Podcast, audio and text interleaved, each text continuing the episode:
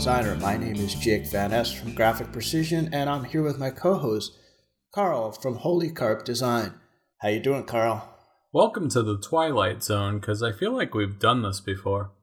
Oh, tell me about it. Yeah, unfortunately, we did not have an episode last week because I think this week was all about epic fails. So we will start with the first one, which is somehow I forgot to export my file and saved my file, and it was gone. So my whole side of the podcast was gone.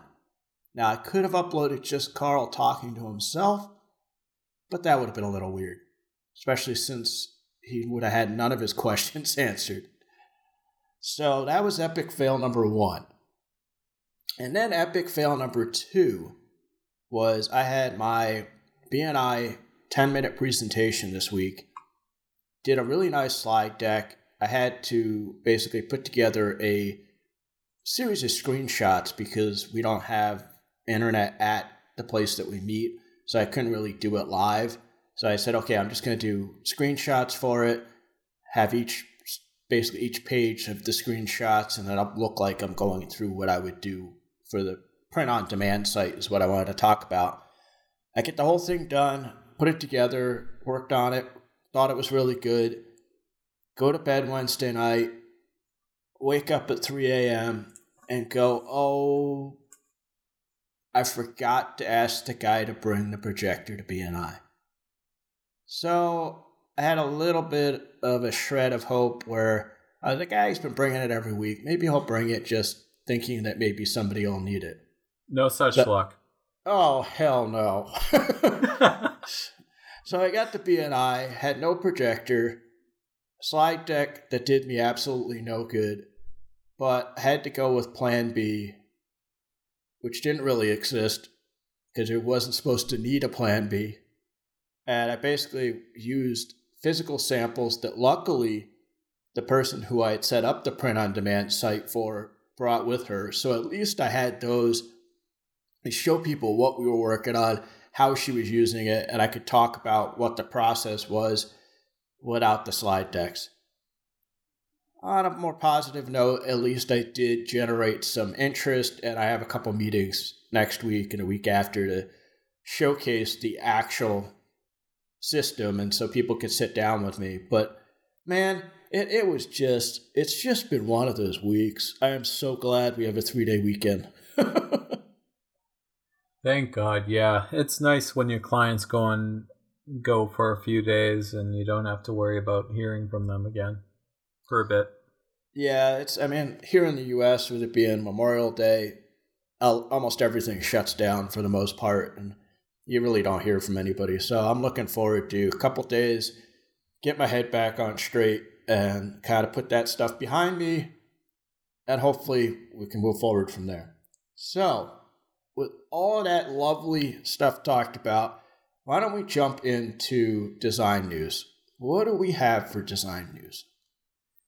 Well, um, one thing that got my blood boiling this past week was this report that came out for uh, college and the cost of college in like 2036 um, compared to today. Now, the cost of college in the future, you know, it's going to be astronomical, but what really got me upset was the cost of college today is about a quarter million dollars for four years. And that's absolutely insane for a private school. But these were schools like University of California being a quarter million dollars right now. And then in the future they'll be nearly a half a million dollars 20 years from now. So I'm I'm thinking, you know what? As a graphic designer, you're never going to recoup that to pay that back. And so I'm I'm just I'm thinking this whole system is absurd at this point. So you know, yeah, cost of college was killing me. It, it is. It is absolutely absurd. I'm, I'm fortunate where I went to school for a completely different aspect as far as like I said, okay, I'm going to go for sports medicine. Did about a year, year and a half of that, and decided, ah, it's not really what I want to do. School's not really what I want to do. I'm going to get a job, work, figure out where I want to go from there, and, and that's actually how I started working in printing and now I'm here running my own business. So I'm fortunate that I did not have a huge debt load to deal with, but I cannot imagine going to a four year art school and having such a huge amount of debt. I mean, it's absolutely ridiculous what some of these schools cost. And I'm not sure that the education is worth what they're paying. Not when you can learn our job on YouTube or um, at like the the Futur podcast. They're they're really good at coaching people. I mean, they're if you're driven enough, uh, you could be like that guy that's in California who's learned how to age whiskey in six days versus 20 years just by watching MIT videos about chemistry. So, um, you know, the, there's not much more to say other than college is expensive. I don't regret having gone. I'm just glad that I didn't put that much in uh, during my years because it was expensive and I'm still paying for it, but I, I could never afford what they're asking now. Well, I think that's where you get alternative education programs such as Creative Live, Lynda.com, places like that that recognize that not only do we need to continue to learn as we're doing our jobs and as creatives we want to continue to learn, we also that they've also realized that the education system is broken, so they're trying to figure out ways to keep the cost down, allow somebody to learn the, tools they need to learn, learn the skills they need to learn in alternative ways. And I think Creative Live is a perfect example of that. Uh, Chase Jarvis, who's one of the founding people for Creative Live, has done an outstanding job of bringing in awesome instructors, making the classes affordable, and making the classes really in depth. And so you feel like you're getting a lot out of it and you're not paying hundreds of thousands of dollars to get that kind of education. So I think alternative education is going to become more and more the mainstream. And I think you're going to see a lot more of that happen. Now, do I want my doctor and my dentist and my lawyer to continue to go to traditional college and get the degrees they need to to make sure that they, when they cut me open, they're doing the right thing? Absolutely. Do I think they're paying way too much as well? Absolutely. But I'd much rather my doctor was well educated rather than finding out he had learned how to cut me open on YouTube. So there is a difference between the two. Well, their their whole issue is going to be probably automation in their industry at some point, but that's beside the point. Um, what did you have for news this week? So I kind of want to follow the this track that I've been on lately about things to help people with disabilities. And this one actually comes from Dezeen, again, dezeen.com. And basically, they're talking about a new Xbox controller for gamers with disabilities. And this is actually one developed by and launched by Microsoft itself. And it's really cool because it's it's designed so that it can be allowing people with disabilities to become included in being able to do video games. And what it has is it has two giant um, discs on it that are pressure sensitive that allow for easier movement rather than the thumbsticks. And then it still has some other traditional buttons and things like that, but it's designed to make it much easier to use and it's designed to be much better when it's attached to like a wheelchair or to something stationary. So it, it says in here our goal was to make the device as adaptable as possible so gamers can create a setup that works for them in a way that is plug and play, extensible, extensible and affordable.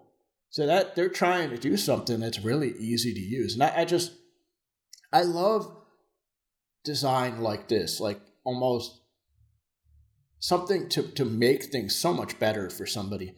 It's really cool when somebody comes up with an idea like this and uses creative process and uses creative design to solve a problem for a group of people that really could use it and really will enjoy using it. So I'll put a link to this as well as the the article that you had about the ridiculous cost of school, and we'll put those in the show notes. And you can find those show notes at rookiedesigner.com slash RD163.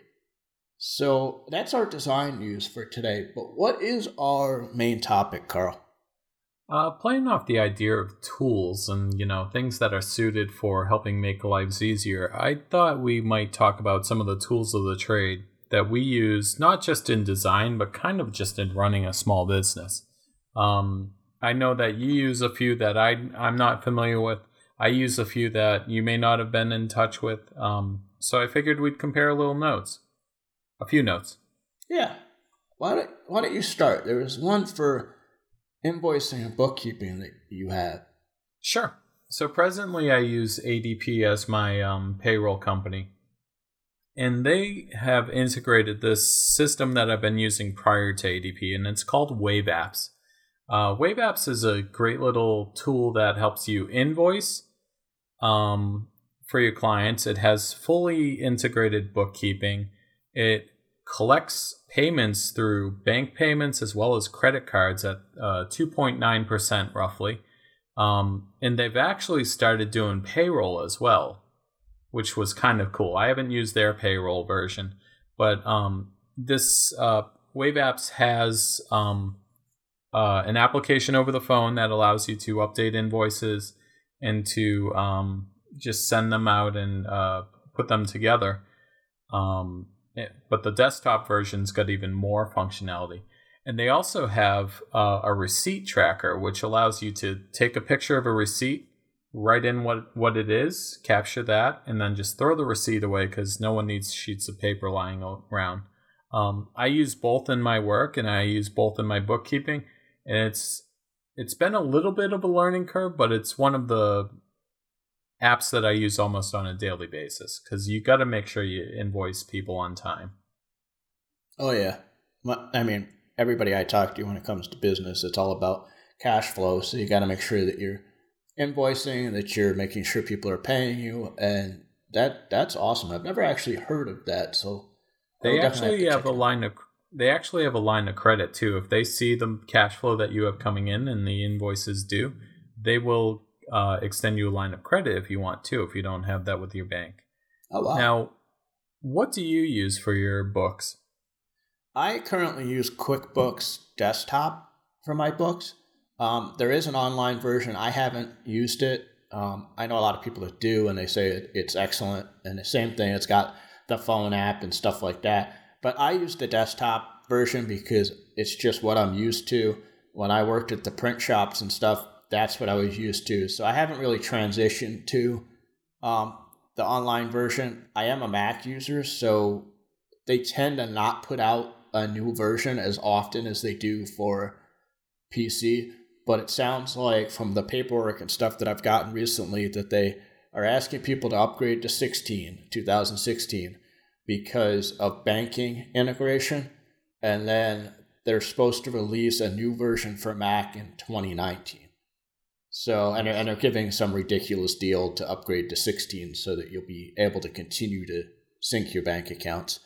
Um, that's really important to me because it just makes it so much easier to pull all that information in, go through it really quick. If anything needs to be flagged for a certain category or anything like that, you could do it really quickly. So, yeah, I use QuickBooks. I've been really happy with it. It probably doesn't have some of the automated features that a lot of other invoicing software may have, like automatic reminders, um, knowing when somebody actually viewed an invoice. The online version may have some of that, but I'm not real familiar with that. Again, I'm using the desktop version. It's just something I'm used to. It's something I'm familiar with, and it's worked really well for me, so I don't really want to mess with it too much. But I think eventually I may go to the online version just so I have more accessibility across multiple computers and multiple devices and stuff like that a lot easier. So yeah, so I use QuickBooks. Yeah, neither of these are meant to replace a CPA or a bookkeeper. You definitely need to keep those, but just having awareness of where your money is coming from and where it's going, both of these are good applications. Now, Wave Apps is free for the most part, other than like the percents they charge for credit card processing. Um, how much is QuickBooks? Quick QuickBooks can be a couple hundred dollars to buy the desktop version, but then you're done paying for it. And that's kind of another reason I don't do the online version is because you have a monthly fee involved with that, and I didn't really want to get involved with that. So I pay a flat fee, a couple hundred bucks depending on when I buy it. Like like I said, the upgrade right now for 16 I think is only a hundred bucks, so it's like 200 bucks off. So that's so it's about two to three hundred dollars for the software for your desktop.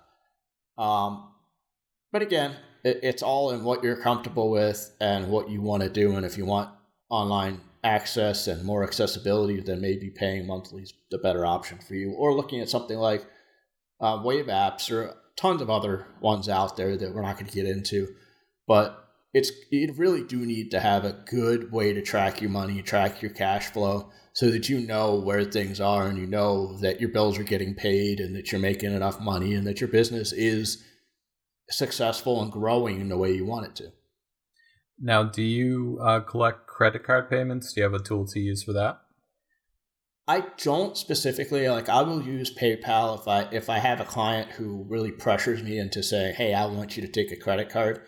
But I'm fortunate that most of my clients, if not all of them at this point, pay me through check just because I don't want to deal with credit card fees or any of that stuff. And I, I don't really work with clients that seem to think that that's necessary at this point. But again, that may change as I grow. But I use PayPal and I'll just punch it in if I need to, or I'll, I'll send them a PayPal invoice so that they can pay with a credit card. Right. And also, if you are one of these, say you're in an artist alley at a convention, uh, you may already use PayPal here or Square. Both of these are these attachments that go into your phone and allow you to do a card reader right there on on site. Now they charge fees as well. Um, and one of the things to be aware in those is they usually, if you have disputes, uh, they'll side with the client rather than the business owner, from what I've heard. Um, but they are great tools to have. I just I would be sure to um, moderate how much you use something like that because again, you're losing money on fees. Uh, you got to also protect your business as well. So those are two apps that are yeah, worth looking. and, and I think you could talk to your bank and talk to them about what options they may have for you as well. Yes. But I know a lot of banks have their own merchant services available and credit card processing available and stuff like that. Um, what about some of the write-off stuff? Uh, there's I mentioned the receipts, but there's there's got to be something to track mileage. Yeah, it's actually called, or at least one of the ones out there is called Mile IQ, and I absolutely love Mile IQ because it is very non-intrusive. Like it runs based on GPS. As long as the GPS is on on your phone, it will track because it knows, I'm assuming by miles per hour, how fast you're going, and it knows to say, okay, we need to start tracking. Um, and then you literally swipe left or right depending on whether it's personal or business. And not only that, but eventually it's smart enough to start learning that, hey, okay, every time he goes to Planet Fitness and it's at this point, he keeps swiping for that to be personal. So we don't need to keep asking him what that is. And it becomes smart enough to say, okay, every time he goes to that location, we'll automatically assume it's personal. And, and you can train it to know that right away, but it also figures that out over time, which is pretty cool. Now, you use this as well, right? Yeah, it's uh, both for Apple and Android. I love it. Um, I actually, so if you do under 50 drives a month, I think you can use it for free. I'm going a lot more than that, so I pay about $7 a month for it, but it's totally worth it because it tells me to take this money from my bank account and pay it to my personal account because that's the amount of appropriate mileage.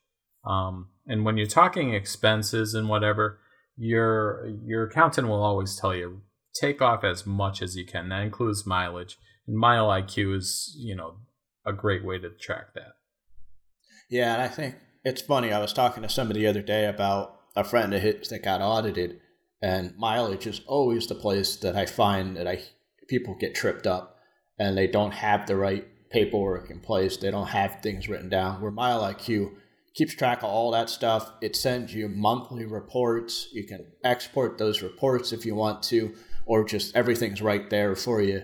And if you ever get audited or you're ever in a situation, it makes it easier to say, okay, here's my mileage and here's when it happened. Because, like he was saying, that IRS auditors were like, well, how many miles did you drive on this day five years ago? And where did you go exactly? Well, who the heck's going to remember that? Well, if you have something like Mile IQ, you can pull it right up and say, here, this is exactly what I did. So it's really good for that kind of stuff. What yeah, about, or, sorry, go ahead. I was also, it's great for helping Big Brother track us easier. Well, yeah, of course. They need to know exactly where every graphic designer is going. Of course. Which is, which is a coffee shop, a bar, a co working space, and that's about it. Um, Sometimes the printers to do that's true. Checks. Yeah, that's true. What about for your calendar? What are you using for that? I use about three calendars. Um, right now, it's pretty much my main is go, uh, Google Calendar, but that's mostly because I am I have emails in my client systems, and I'm using different calendars for all them as well. So I'm always inviting my Gmail account to these meetings. It looks like I'm more than one person. That's just that split personality. That's okay. Voices in my head, they have feelings too. so for me, I use Fantastical, um, both the desktop and the mobile version. The reason I use that is because of the what they call uh, normal speak recognition. Basically, I can say meeting at 9 p.m. at this business and it will actually fill in all of the fields for me. And I just have to double check them, maybe set an alarm or reminder, and I'm done. And I love that because you can talk to it or you can actually type it in in like the way you would think. So somebody says, Hey, I want to have a meeting with you at nine o'clock this day. You can literally write that in and it knows how to split that all up. Now, there is a bit of training that you kind of have to go through to say, okay, you have to use these keywords like at and then the location and then at at the time. And so you learn how to use it that way, but it's a lot faster for me than trying to say, okay, I got to go to this field, use this drop down, scroll to two o'clock, then go over and hit PM, and then go, oh, wait, no, it's not an hour, it's only a half hour. So now I got to scroll it again. To, so yeah, it's a lot faster than doing that kind of stuff. And it, it syncs really well with um, basically other calendars. Like I have um, birthdays in my Google Calendar for personal. And so it syncs with that as well really well, syncs with reminders really well. So it, it's, it, it works really well. So I'm really happy with it. Sorry, I got a text right in the middle of that conversation. It threw me off. Um, don't people know it's Friday afternoon? They're supposed to leave me alone. So it's uh, it's a really good calendar app. Like I said, I really like the natural talking to it, having it work that way. Um, what are you using for email?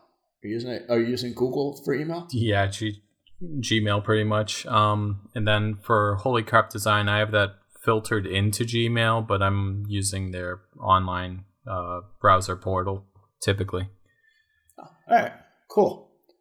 Um, for me, I'm actually use, using an app called Postbox. And Postbox is very much built on the same platform, if you remember Thunderbird. Um, it's an external, because I, I hate Apple Mail. It's just, it drives me nuts. It does not work as well as it should. Um, and I just find Postbox is so much better for my desktop and my laptop.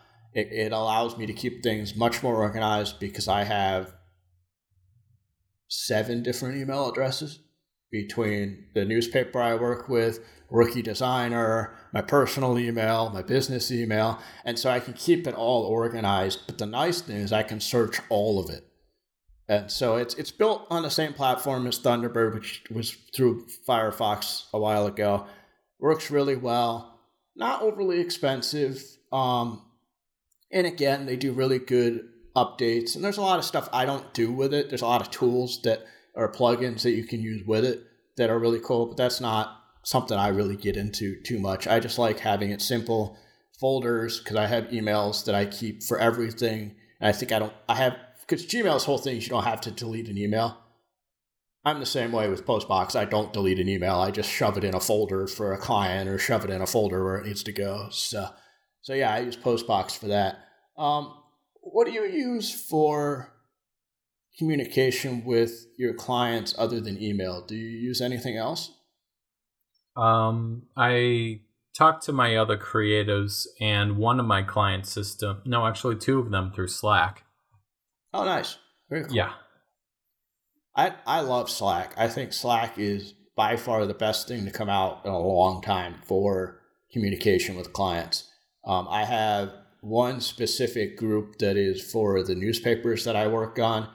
Then we have the one that you and I have set up with a couple other people, which we call Creative Scribbles, which is basically a place for us to talk about whether it's rookie designer or talk about projects we're working on together or to share things just randomly with each other. And then I have it, um, the platform that the podcast is hosted on, fireside.fm. They have a Slack channel that allows me to go in if I'm having any issues or, or if they're going to do maintenance and I get the information that way. So it's, it's, it kind of reminds me of having forums before when you used to go in and, visit a website, go through the different threads and stuff. It, it reminds me a lot of that, but it's much more linear so it, it's constantly moving and constantly stuff going on. So I, am I'm, I'm impressed with it. And again, there are a ton of plugins that work with Slack that I have not gotten into. But I will tell you, there's a ton of other communities out there as well. Doesn't have to just be for work. There's communities that get involved. I'm sure there's ones for gaming, there's ones for design, there's ones for anything out there that are part of Slack. So if you get a chance, check out Slack, and I think you'll be really impressed. I've seen the the most impressive um, emoticons on Slack so far. One of them was a emoticon eating a Tide Pod. Nice. I like that. That one was great. Yeah. Yes. I, I sent one the other day, which is why I sent one with the the head blown off and then like the swear box in front of his mouth as you could probably guess, that was sent out Thursday morning to several of my friends. So yeah, there are really cool, and yeah, it's got all kinds of really cool stuff in there. It's easy to share files, which I like too. You could share photos, share PDFs. Actually, you could share almost anything in there, and it works really well. Really well.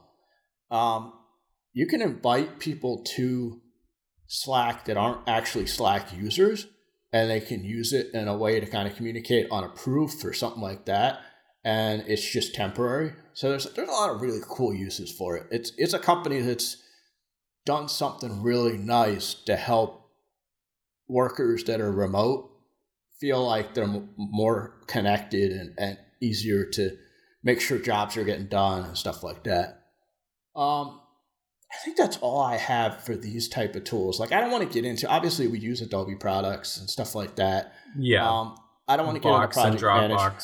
Yeah, I don't want to get into project management because we could talk for five episodes on that because there's so many different ones out there.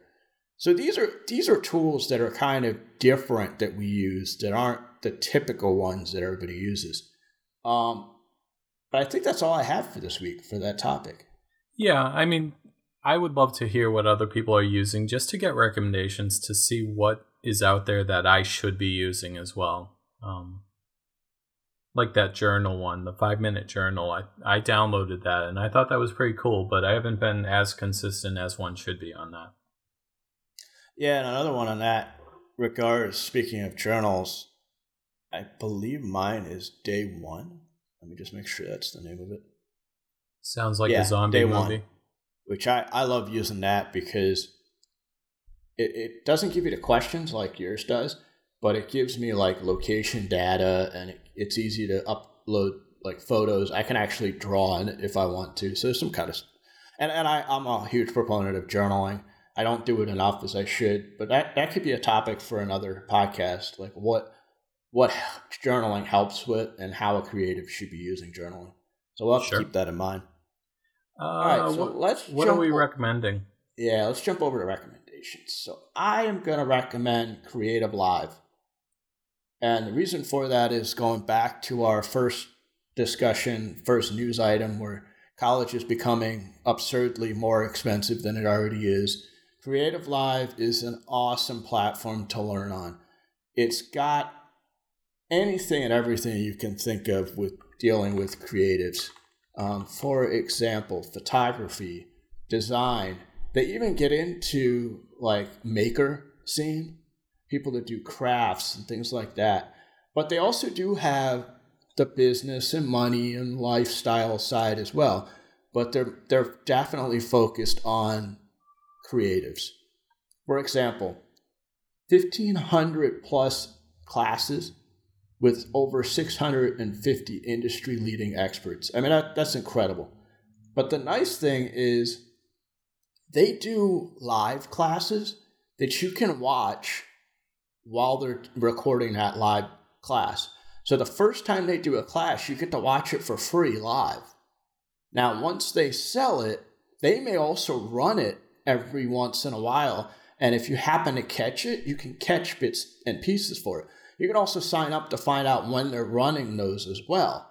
Um, but they have deals all the time. Like right now, they're doing uh, five limited time bundles for $40 each. Let's see what some of those bundles are.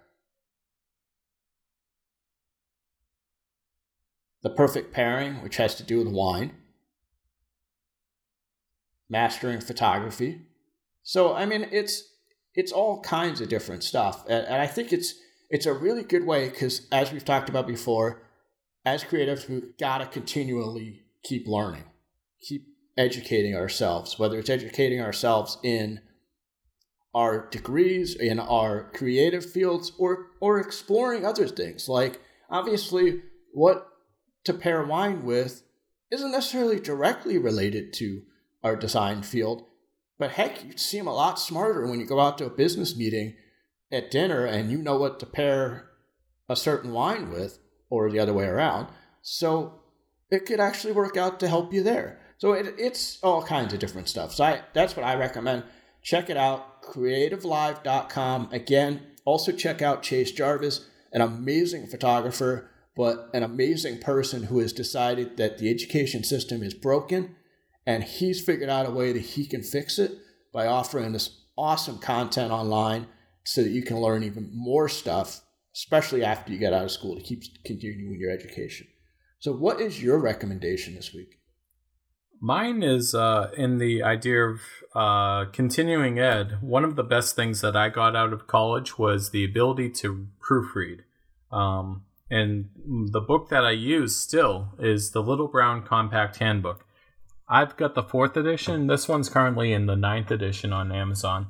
Um, when you're designing, uh, you really need to proofread as you're going because it makes you look better with the client. But also, sometimes um, when things go to print, you may write off that you have no responsibility for what gets pr- printed once it's approved. But try sharing um, that with a client who frequently comes back to you, that they have to pay for the cost of printing all over again. That doesn't always go over well, especially when it could have been such a simple mistake that someone else could could have seen. Um, I I like to try and look out for my clients, look out for my business, and that's through proofreading. Um, I do give them the responsibility and ownership of what they print, but I also do share reprint costs on occasion when I feel like, hmm, yeah, I should have caught that.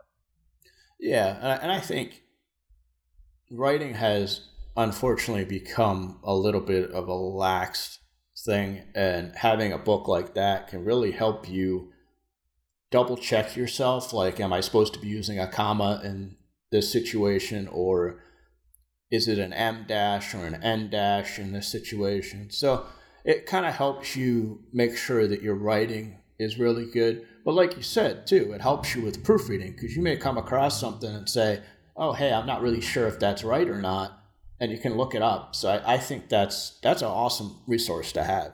I'll have to check that out. And you said what what edition are they on now? I think ninth. I you know I graduated about 14, 15 years ago, so it's been a while. Oh wow! All right, yeah, very cool.